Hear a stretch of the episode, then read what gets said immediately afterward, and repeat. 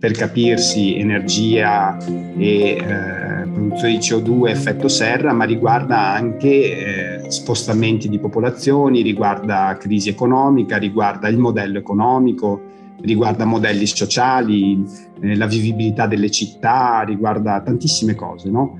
Eh, quindi tutto quello che ha eh, a che fare con la casa che abitiamo, Inten- intendendo per casa che abitiamo non solo le mura ristrette no, de- de- eh, dell'edificio in cui viviamo, ma eh, l'intero mondo, con tutta la rete di relazioni che questo mondo eh, comporta. Benvenuti, benvenuti a 42 minuti, podcast di scienza, di conoscenza e di comunicazione. Sono Gabriella Bernardi, giornalista scientifica e oggi parleremo di stelle, del pianeta Terra, di ecologia e di comunicazione con frate Andrea Frigo. Eh, piacere di conoscerla e prima di tutto vorrebbe presentarsi e raccontare la sua formazione scientifica. Bene, allora io mi chiamo Andrea Frigo, come avete sentito, sono nato in provincia di Padova, in un piccolo paese che si chiama Villafranca Padovana, sono nato nell'81, se volete saperlo. Ecco. E, mh, ho studiato un liceo scientifico, poi ho studiato un corso di laurea che si chiama Scienze dei Materiali, che è inter, ehm, era un'interfacoltà tra fisica e chimica, un corso di laurea quinquennale perché ero l'ultimo anno del vecchio ordinamento. E mh, poi a seguito ho cominciato a lavorare, a fare un'esperienza lavorativa all'Istituto Nazionale di Fisica Nucleare dove avevo fatto la tesi di laurea e poi ho fatto anche un master in trattamenti super, superficiali per l'industria, sempre all'Università di Padova. Questo dal punto di vista scientifico. Poi nel frattempo la mia vita è un po' cambiata, diciamo, quindi nel frattempo ho anche studiato filosofia e teologia, quindi ho un baccalaureato in teologia e adesso sono nuovamente studente, ma questo ve lo dirò più tardi. Sicuramente. Senta, eh, 42 minuti a conoscenza che si trova adesso in Umbria, in un convento, eh, se vuole dire il nome così facciamo un po' di pubblicità. Certo. Allora, il convento dove vivo si chiama Convento della Santissima Annunziata ed è ad Amelia, che è in provincia di Terni, quindi siamo nella bassa Umbria, a pochi chilometri da Roma in realtà, non siamo molto distanti da Roma. È un convento relativamente piccolo come numero di frati, siamo cinque frati che vivono qui. il convento ospita una casa d'accoglienza e ci occupiamo anche di una parrocchia, ma soprattutto all'interno del convento c'è un planetario eh, del quale mi occupo in qualche modo indegnamente perché eh, questo planetario era stato voluto da frate Bernardino, un frate francescano che era estremamente appassionato di astronomia e lui negli anni Ottanta fece costruire all'interno dell'edificio che prima ospitava il fienile e la legnaia del convento, fece costruire una cupola di 6 metri di diametro e fece installare un proiettore, un optomeccanico gambato per chi è del settore. E, e, questo planetario veniva utilizzato tra l'altro insieme anche ad un telescopio che era installato sui tetti del convento sotto una cupola proprio da, eh, da telescopio e che purtroppo però nel frattempo è stata rimossa perché oggi non è, non è più a norma, diciamo, ecco, quindi è stata rimossa e adesso abbiamo dei telescopi che utilizziamo sui cavalletti, insomma, quando facciamo le serate osservative. Ecco, non deve stupire che ci sia un planetario all'interno di un convento perché eh, i frati intanto da sempre si sono occupati di divulgazione scientifica eh, sapete, proprio in questi giorni ho scoperto che, beh, lo sapevo, lo sapevo che i frati un tempo avevano anche, promuovevano gli studi di scuola superiore, tour anche di chimica, di fisica, abbiamo delle specie di laboratori, perché i frati da sempre si occupavano sia di studiare ma anche di insegnare anche le discipline scientifiche, non solo quelle teologiche. E, e in più ce n'era qualcuno di particolarmente appassionato come questo frate che volle il planetario all'interno del convento. Ecco, quindi ci troviamo a gestire questa eredità che per un po' di tempo è stata trascurata e è stato chiuso fondamentalmente per un po' di anni il planetario perché necessitava di lavori di restauro sia l'edificio ma anche di sistemazione, sistema di proiezione. E da tre anni a questa parte invece abbiamo cercato di eh, valorizzare la presenza di questo luogo aprendoci sia alle guide con le scolaresche sia anche a eventi culturali sporadici oppure a un evento eh, che si ripete ogni mese, che chiamiamo Apertura mensile del planetario, in cui cerchiamo di fare divulgazione ospitando qualche ospite per trattare di temi particolari inerenti all'astronomia e non solo. Poi facciamo una proiezione in cupola e poi andiamo fuori con i telescopi. Perfetto, senta, 42 minuti è sempre curiosissimo, ogni tanto si sentono degli scoppietti, sono effettivamente degli scoppietti? Sono degli scoppietti, sì, perché all'interno della sala in cui mi trovo c'è un caminetto, qui la temperatura è già abbastanza rigida, poi dentro i conventi, i conventi sono conosciuti per essere luoghi mm, non esattamente caldi, ecco, quindi c'è una stanza che noi chiamiamo il focone e quindi stiamo questi sono, è il rumore della legna che sta bruciando sul caminetto, insomma. Ecco. Mi dispiace che non potete godere di questa mm, cornice fantastica. Ma... No, diciamo che è perfettamente in tema per quando andrà online la trasmissione, quindi va benissimo. E, ehm, un'altra piccola curiosità, il planetario all'interno di un convento, eh, oltretutto che lei sappia, è un caso unico in Italia o ce ne sono anche altri? Eh, allora, come planetari, che io sappia, credo sia l'unico. Eh, so che ci sono invece altri osservatori, insomma, che erano stati pensati alla specola vaticana o eh, osservatori che erano gestiti anche da religiosi, no? Perché lungo la storia, una volta, sapete, abbiamo fatto una conferenza il cui titolo era Scienziati col saio, proprio per cercare anche di eh, ecco, smontare un po' questo luogo comune secondo il quale la scienza e la fede sarebbero eh, tra di loro incompatibili, no? perché lungo la storia in realtà molte scoperte scientifiche sono state fatte e molte teorie scientifiche sono state avanzate proprio da religiosi, un po' perché i religiosi un tempo avevano più possibilità degli altri di studiare ma anche perché eh, in realtà mh, qualcuno di loro ha dato dei contributi importanti proprio per l'avanzamento della conoscenza scientifica. Quindi da un po' di anni lei si occupa uh, di divulgazione scientifica. Che cos'è che la appassiona di più in questo ambito e quali sono anche le implicazioni sociali che ne emergono? Condividerò così proprio con, con, libertà un po' le cose che sperimento. Allora, una delle cose che sperimento è la bellezza di incontrare gli studenti di tutte le età, di tutti gli ordini e, e devo ammettere che il planetario è anche uno strumento agile perché ci permette di incontrare molti studenti eh, senza essere appesantiti dall'inevitabile no? anche burocrazia e dall'inevitabile struttura della scuola che a volte è pesante, no? E ehm, io adoro, perché l'ho sperimentato sulla mia vita, mettere le mani sulle cose e forse è una cosa che nelle scuole eh, è un po' difficile da fare, cioè nella mia formazione io mi sono innamorato delle, quali, delle cose sulle quali ho potuto eh, mettere mano praticamente, quindi non solo studiare sui libri, ma sperimentare no? con strumenti, attrezzature, con esperimenti, così e penso che questo approccio potrebbe tanto, tanto eh, anche aiutare eh, i ragazzi, i giovani di qualsiasi età, perché eh, è molto più bello imparare e studiare sapendo e, e capendo il, eh, i valori e i svolti di quello che si sta studiando. No? Quindi questa per me è una delle cose più belle che permette di fare il planetario, cioè permette alle persone di mettere mano a degli attrezzi come i telescopi, no? oppure come altre attrezzature che, delle quali ci siamo dotati in questo tempo.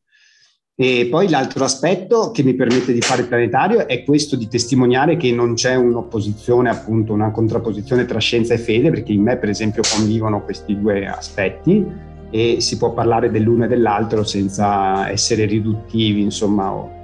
E, ehm, ecco, e poi un altro aspetto ancora è quello che eh, per quanto riguarda gli adulti mi piace fare una buona divulgazione scientifica sperando di essere all'altezza di farlo, insomma non vorrei essere presuntuoso, però vorrei promuovere una buona mh, divulgazione scientifica perché constato che spesso eh, c'è tanta ignoranza anche proprio in ambito scientifico, mh, nell'ambito della divulgazione, eh, spesso ci fidiamo di articoli o di, mh, che sono veramente un po' dozzinali, insomma, ecco, e, e anche questa questione delle fake news, per esempio, ne è un po' una dimostrazione, cioè il fatto che non sappiamo più mh, discernere no, in una tale quantità di informazioni che arrivano dal mondo di internet, non sappiamo più discernere eh, tra studi no, che siano accreditati e magari pareri personali di persone che eh, scrivono articoli o si espongono pubblicamente con le loro opinioni. Insomma, ecco. Quindi questo sarebbe un altro ambito mh, di, di approfondimento. Sarebbe bello che tutti imparassimo invece a discernere no? il valore di eh, un lavoro scientifico dal valore di un parere o, o un'opinione. Insomma. Sicuramente. E proprio in base ai suoi vari studi che mi ha accennato prima e al suo particolare coinvolgimento, cosa ci può dire del suo personale rapporto tra scienza e fede e oltretutto come potrebbe contribuire il singolo per un mondo più armonioso? Sì, io sempre parlando un po' della mia storia, devo ammettere, mi ritengo una persona molto razionale, eh, tant'è vero che devo ammettere che per lungo tempo mi sono anche allontanato dalla fede eh, perché non, non l'avevo approfondita così. Quindi c'è stato un periodo della mia vita in cui ho dovuto fare il passaggio mh, da una fede bambina, per così dire, no, cieca anche, a una fede invece ragionata, consapevole e scelta forse questo è un passaggio che ciascuno, ciascun uomo di fede deve fare, eh, perché è il passaggio tra la vita del bambino e la vita dell'adulto. No? Eh, in questa fase io ho passato un periodo anche di distacco da, dalla Chiesa perché tante cose non, non, le capivo, non mi erano chiare, avevo bisogno di risposte più profonde, più, e in questa fase mi sono avvicinato alla scienza, ho cercato di, di, fare un po' di scienza per quello che potevo, mi appassionava molto e continua ad appassionarmi. Poi nel frattempo c'è stato invece un incontro con i frati di Assisi e eh, lì ho sperimentato e vissuto mh, che, che c'è una fede diversa, c'è una fede che non è semplicemente eh, irragionevole o irrazionale o fideista, ma una fede che poggia anche sulla speculazione, sulla sapienza e, e quindi mi sono arrivate tante risposte delle quali avevo bisogno. Adesso questi due aspetti convivono nella mia vita in maniera ehm, eccentrica un po', ma non eccessivamente eccentrica, non, non distaccata, ma ben integrata, nel senso mi sento allargato, per così dire, da questi due aspetti nella mia vita, ma non scisso, ecco, mi sento molto unificato, perché, eh, guardate, adesso detto proprio la verità, sapete, al planetario spesso mi chiedono, ma come fai a conciliare i racconti della creazione? Con... Questa è la tipica domanda, no? Adamo ed Eva con la foglia di fico, eccetera, eccetera. Allora, in realtà chiunque studi un corso serio di teologia, insomma, per esempio, sa che questi testi, giusto per citare solo un minimo aspetto, insomma, non sono dei testi da leggere in maniera scientifica, no? ma sono dei testi metastorici che raccontano sì una verità, ma che non è una verità descrittiva di tipo scientifico, è una verità ehm, eh, interiore, una verità morale, per così dire, ontologica, no? e, e quindi mh, per me non c'è nessuna opposizione, io posso tranquillamente al planetario raccontare che c'è probabilmente, no? perché è la teoria più accreditata fino a questo momento, che è una singolarità, è un evento sul quale la scienza stessa riesce a dire poco e posso dopo due secondi fare una catechesi sulla eh, Genesi raccontando eh, il paradiso eh, no? prima della caduta di Adamo ed Eva senza pensare che, queste, cioè che una di queste cose non sia vera. Sono entrambe vere, sono vere su piani diversi come quando io faccio sempre l'esempio banale, volendo, no? di una rosa, quando un fidanzato regala alla fidanzata la rosa dicendole questo è tutto il mio amore, questa frase non è una falsità, ma non è scientificamente dimostrabile. Eh, se io analizzassi la frase solo dal punto di vista scientifico, potrei dire che questa frase è una falsità, perché se io analizzo con il microscopio la rosa, non la trovo differente da nessuna rosa del, del roseto, no? Eppure per quella fidanzata quella rosa sarà diversa. Questo, se volete anche un esempio banale, scusatemi, però eh, dice che noi non siamo solo quello che si vede, non siamo solo quello che è quantificabile, no? l'uomo è anche qualcos'altro e se noi eh, continuiamo a far finta che questo qualcos'altro non serva, ci perdiamo una gran parte di noi stessi, perché la scienza è importantissima, ma non è tutto nella vita. Insomma. Sì, sì, a un certo punto è caduta proprio la linea, penso che nel momento in cui stava dicendo Big Bang, la teoria del Big Bang, quindi la metto io per inciso che mancava giusto quella, sì, quella sì, parolina. Sì. Continuando, eh, recentemente tra l'altro ha coordinato anche un festival astronomico, quindi una nuova esperienza, dove arte, musica, strofi di seminari, mostre fotografiche hanno coinvolto per quasi una settimana l'intero borgo di Amelia. Di Amelia. Alfredo, quali sono state le difficoltà nel realizzare un evento così complesso e anche duraturo nel tempo e eh, soprattutto quali sono state anche le soddisfazioni che ha portato? Sì, allora questo evento è nato praticamente in due lunghe telefonate che ebbi a gennaio del quest'anno mh, con Rodolfo Calanca che eh, purtroppo pochi giorni dopo le nostre telefonate è venuto a mancare per un infarto. Quindi la prima difficoltà è stata quella di eh, continuare un progetto che mh, per la maggior parte era stato pensato, concepito anche da altri, una persona molto carismatica eh, che aveva anche grandi conoscenze, grandi competenze nell'organizzazione di eventi e nonostante ciò ciò io penso che la sua intuizione, che era da me condivisa, sia molto buona, cioè quella di creare una rete di borghi, di piccoli borghi eh, che sono caratterizzati dalla presenza o di un osservatorio o di un planetario, che possono essere dei luoghi dove fare eh, quello degli astrofili, insomma. E, mh, mm, facendo, organizzando anche degli eventi divulgativi come quello che abbiamo provato a fare. E, allora, la prima difficoltà è stata venire, cioè, che sia venuto a mancare eh, Rodolfo Calanca, che era l'ideatore di questo percorso, e più avanti la difficoltà è stata quella di coinvolgere un po' eh, gli enti locali e le associazioni. Devo ammettere che, ma penso di non dire niente di nuovo, che in Italia a volte la burocrazia eh, ecco, non, non agevoli insomma, le intuizioni carismatiche delle persone che provano a fare qualcosa, insomma, ecco, per essere politically correct.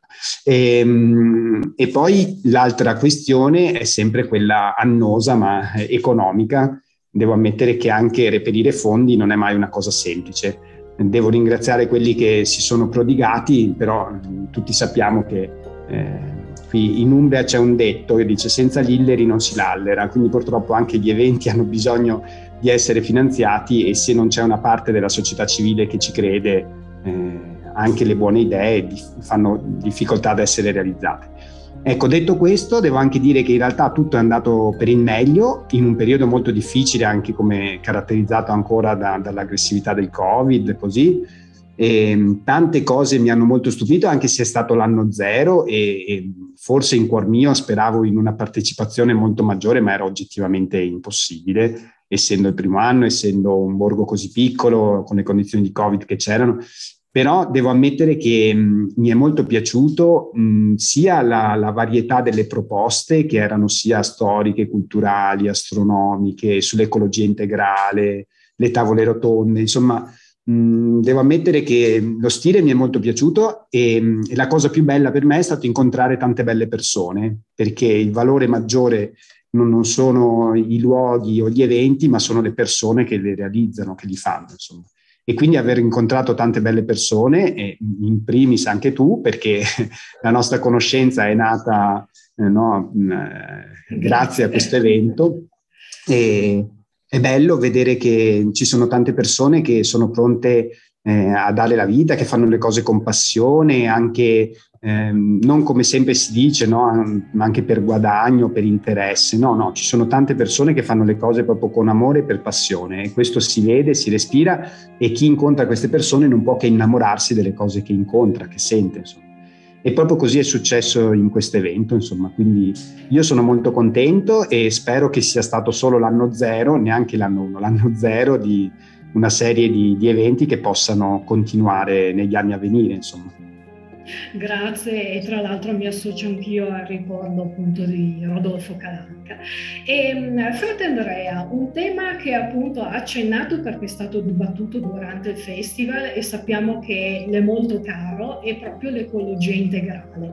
Vuole parlarcene e prima di tutto dirci che cos'è? Sì, allora l'ecologia integrale in realtà è un mondo, si potrebbe dire che è tutto, quindi è anche difficile darne eh, gli estremi. Io sto studiando questa licenza che nasce sotto l'egida della filosofia, quindi è un ramo de- della facoltà di filosofia del, dell'Istituto Antonianum di Roma e mh, questa facoltà nasce con il desiderio di mh, leggere i segni dei tempi, quindi ehm, di leggere la situazione che per certi aspetti è grave, allarmante per tanti aspetti dal punto di vista ecologico, eh, non solo dal punto di vista climatico o, o naturale, insomma, ma proprio in tutte le sue sfaccettature, perché in, re- in realtà l'ecologia intesa eh, come cura della casa comune, poi cost lo via, no? quindi discorso sulla casa comune, l'ecologia riguarda non solo, per capirsi, energia e eh, produzione di CO2 effetto serra, ma riguarda anche eh, spostamenti di popolazioni, riguarda crisi economica, riguarda il modello economico, riguarda modelli sociali, eh, la vivibilità delle città, riguarda tantissime cose, no? Eh, quindi tutto quello che ha eh, ha a che fare con la casa che abitiamo, Inten- intendendo per casa che abitiamo non solo le mura ristrette no, de- eh, dell'edificio in cui viviamo, ma eh, l'intero mondo, con tutta la rete di relazioni che questo mondo eh, comporta. Io penso che questo approccio sia veramente innovativo mh, perché avendo studiato anche in ambito scientifico, quello che ho sempre eh, constatato era una carenza negli studi anche che ho fatto, no? una, una, carenza di eh, organicità, di collegamento con eh, le strutture, come un'eccessiva specializzazione del sapere che porta ad essere estremamente sapienti in ambiti però così ristretti della vita da rendere la propria sapienza praticamente inutile. No? Perché adesso facendo un esempio banale, io potrei sapere tutto, come a volte capita, di superconduttività e deposizione di film sottili, però di fatto la mia enorme sapienza in un ambito così ristretto potrebbe portarmi a vivere malissimo, che ne so, le relazioni, il mio stare al mondo, la mia, eh, la mia stessa vita in generale, no? Perché concretamente quante volte nella mia vita dovrò depositare film sottili, a meno che non lavori in un laboratorio specialistico, insomma questo sarà molto raro. Ecco, questo purtroppo credo che succeda in diverse discipline, che siamo molto esperti in un ambito così ristretto, però poi siamo veramente analfabeti nella sapienza del vivere, del vivere proprio con eh, l'intento di fare il contrario, cioè di renderci eh, esperti di comunicazione, non di Non si può dire esperti di tutto perché non si può essere esperti di tutto, però esperti di processi, di progettazione, di creazione di reti, di, di analisi della realtà, questo sì, cioè si può diventare almeno propensi ad una visione organica e l'intento di questo corso di laurea vuole essere fondamentalmente questo perché affronta diverse tematiche, quindi è molto molto interessante. Sì, infatti volevo chiederle qual era appunto il suo nuovo impegno, dei suoi nuovi studi che appunto ha intrapreso, ma soprattutto anche i suoi programmi attuali e quelli più a lunga scadenza. Sì, allora gli studi sono questi di cui stavo parlando, quindi questa mh, laurea a Roma che durerà due anni, tra le tante altre cose che mi sono affidate, insomma. E questa laurea si inserisce anche all'interno di, di, un compito che mi è stato affidato all'interno del gruppo dei frati minori della mia provincia e il compito è di essere eh, animatore di un, un ufficio nostro interno che si chiama Giustizia, Pace e Integrità del Creato. Quindi c'è un'equipe di frati dell'Umbria che è incaricato di mh, intanto lei stessa, questa equipe, di conoscere, no? di essere sensibili ai, term- ai, temi dell'ecologia integrale, ma poi di fare anche sensibilizzazione sia ad intra, cioè verso i frati stessi, perché eh, purtroppo questo, cioè, mh, a volte subiamo anche noi come frati, intendo questo rapido mutamento culturale senza anche riuscire ad esserne no, parte attiva, così perché i mutamenti, i cambiamenti sono molto veloci, specialmente i frati anziani magari faticano ad adeguarsi anche a nuove eh, metodologie, insomma, no. E poi la sensibilizzazione siamo chiamati a farla anche ad, est- ad extra, insomma, quindi fuori da, dal gruppo dei frati verso le persone che, ci, che incontriamo, insomma, ecco. Quindi, per esempio, mh, proprio in questi giorni eh, ad Amelia si terrà un incontro della Pontificia Università Antoniano qui ad Amelia, eh, insieme alla società civile e alle associazioni locali, per provare a costruire un tavolo di lavoro eh, sul territorio per sviluppare progetti di conversione ecologica. E questo per esempio è un tema che mi sta molto a cuore, insomma, ecco, c'era San Tommaso diceva che il, eh, la grazia presuppone la natura, no? quindi io tante volte quando lavoro con le persone così eh, sogno non solo che le persone facciano un'esperienza spirituale vitale, ma che prima di tutto ne facciano una eh, di vita, no? cioè le persone eh, devono essere prima sane, formate e poi possono anche aprirsi all'incontro con un'alterità. Eh, questo l'ho sperimentato sia quando sono stato in Africa e anche lo sperimento continuamente qui. Eh, il disagio oppure la, disagio giovanile oppure la carenza di lavoro in Italia sono tutte cose che non ci aiutano ad avere una vita piena e, e realizzata. Ecco, speriamo che questi progetti che cerchiamo di fare insieme, di costruire insieme ad Amelia, possano eh, offrire alle generazioni future l'opportunità di vivere in un mondo sano e non ipotecato, come purtroppo ad ora stiamo facendo. Insomma. Certo, frate Andrea, eh, per quando verrà messo in onda questo podcast diciamo che saremo nel periodo prenatalizio, quindi ho dimenticato di chiederle qualcosa di importante o vorrebbe dire ancora qualcosa o fa- lasciarci con un bell'augurio? Eh, qualcosa che vorrei dire, mh, mm, spero che questo periodo allora di Natale possa essere l'occasione anche per ripensare eh, la nostra vita. Sapete, in uno dei libri che sto leggendo ultimamente, che tra l'altro è del nostro amico comune Luca Fiorani, eh, lui scrive che non necessariamente la crescita eh, una, deve, coincid- deve, coincidere con la crescita del PIL o, no, o con una maggiore ricchezza eh, allora io mh, spero, non solo da frate, eh, ma proprio da uomo, quindi non sto facendo un discorso moralista, bacchettone, ma lo faccio un discorso da uomo, spero che impariamo a capire che la nostra vita, eh, la felicità nella nostra vita non poggia no? sul consumismo, sulla presunta crescita eh, esponenziale de, de, del nostro benessere, insomma anche economico, poggia su altre cose, sulla qualità delle relazioni, su eh, la nostra conoscenza interiore, poggia su tante cose, insomma. Ecco. Quindi il mio sogno è che mh, smettiamo di rincorrere utopicamente eh, una crescita che in realtà sta solo facendo ammalare di più la casa in cui viviamo e che possiamo invece cercare soluzioni condivise per vivere una vita che magari è più lenta, magari è meno opulenta, però eh, può essere sicuramente di maggiore qualità e portare a una maggiore realizzazione e felicità personale. Ecco. Quindi io faccio questo augurio, insomma, che sia un Natale veramente non consumistico come il solito. Forse si dice sempre un po' questa cosa, però credo che si dirà sempre di più perché eh, la realtà di quello che ci sta accadendo i frati, sapete cosa dicono i frati? Dicono di necessità virtù, cioè io sono convinto che quello che non faremo perché siamo virtuosi lo faremo perché sarà necessario.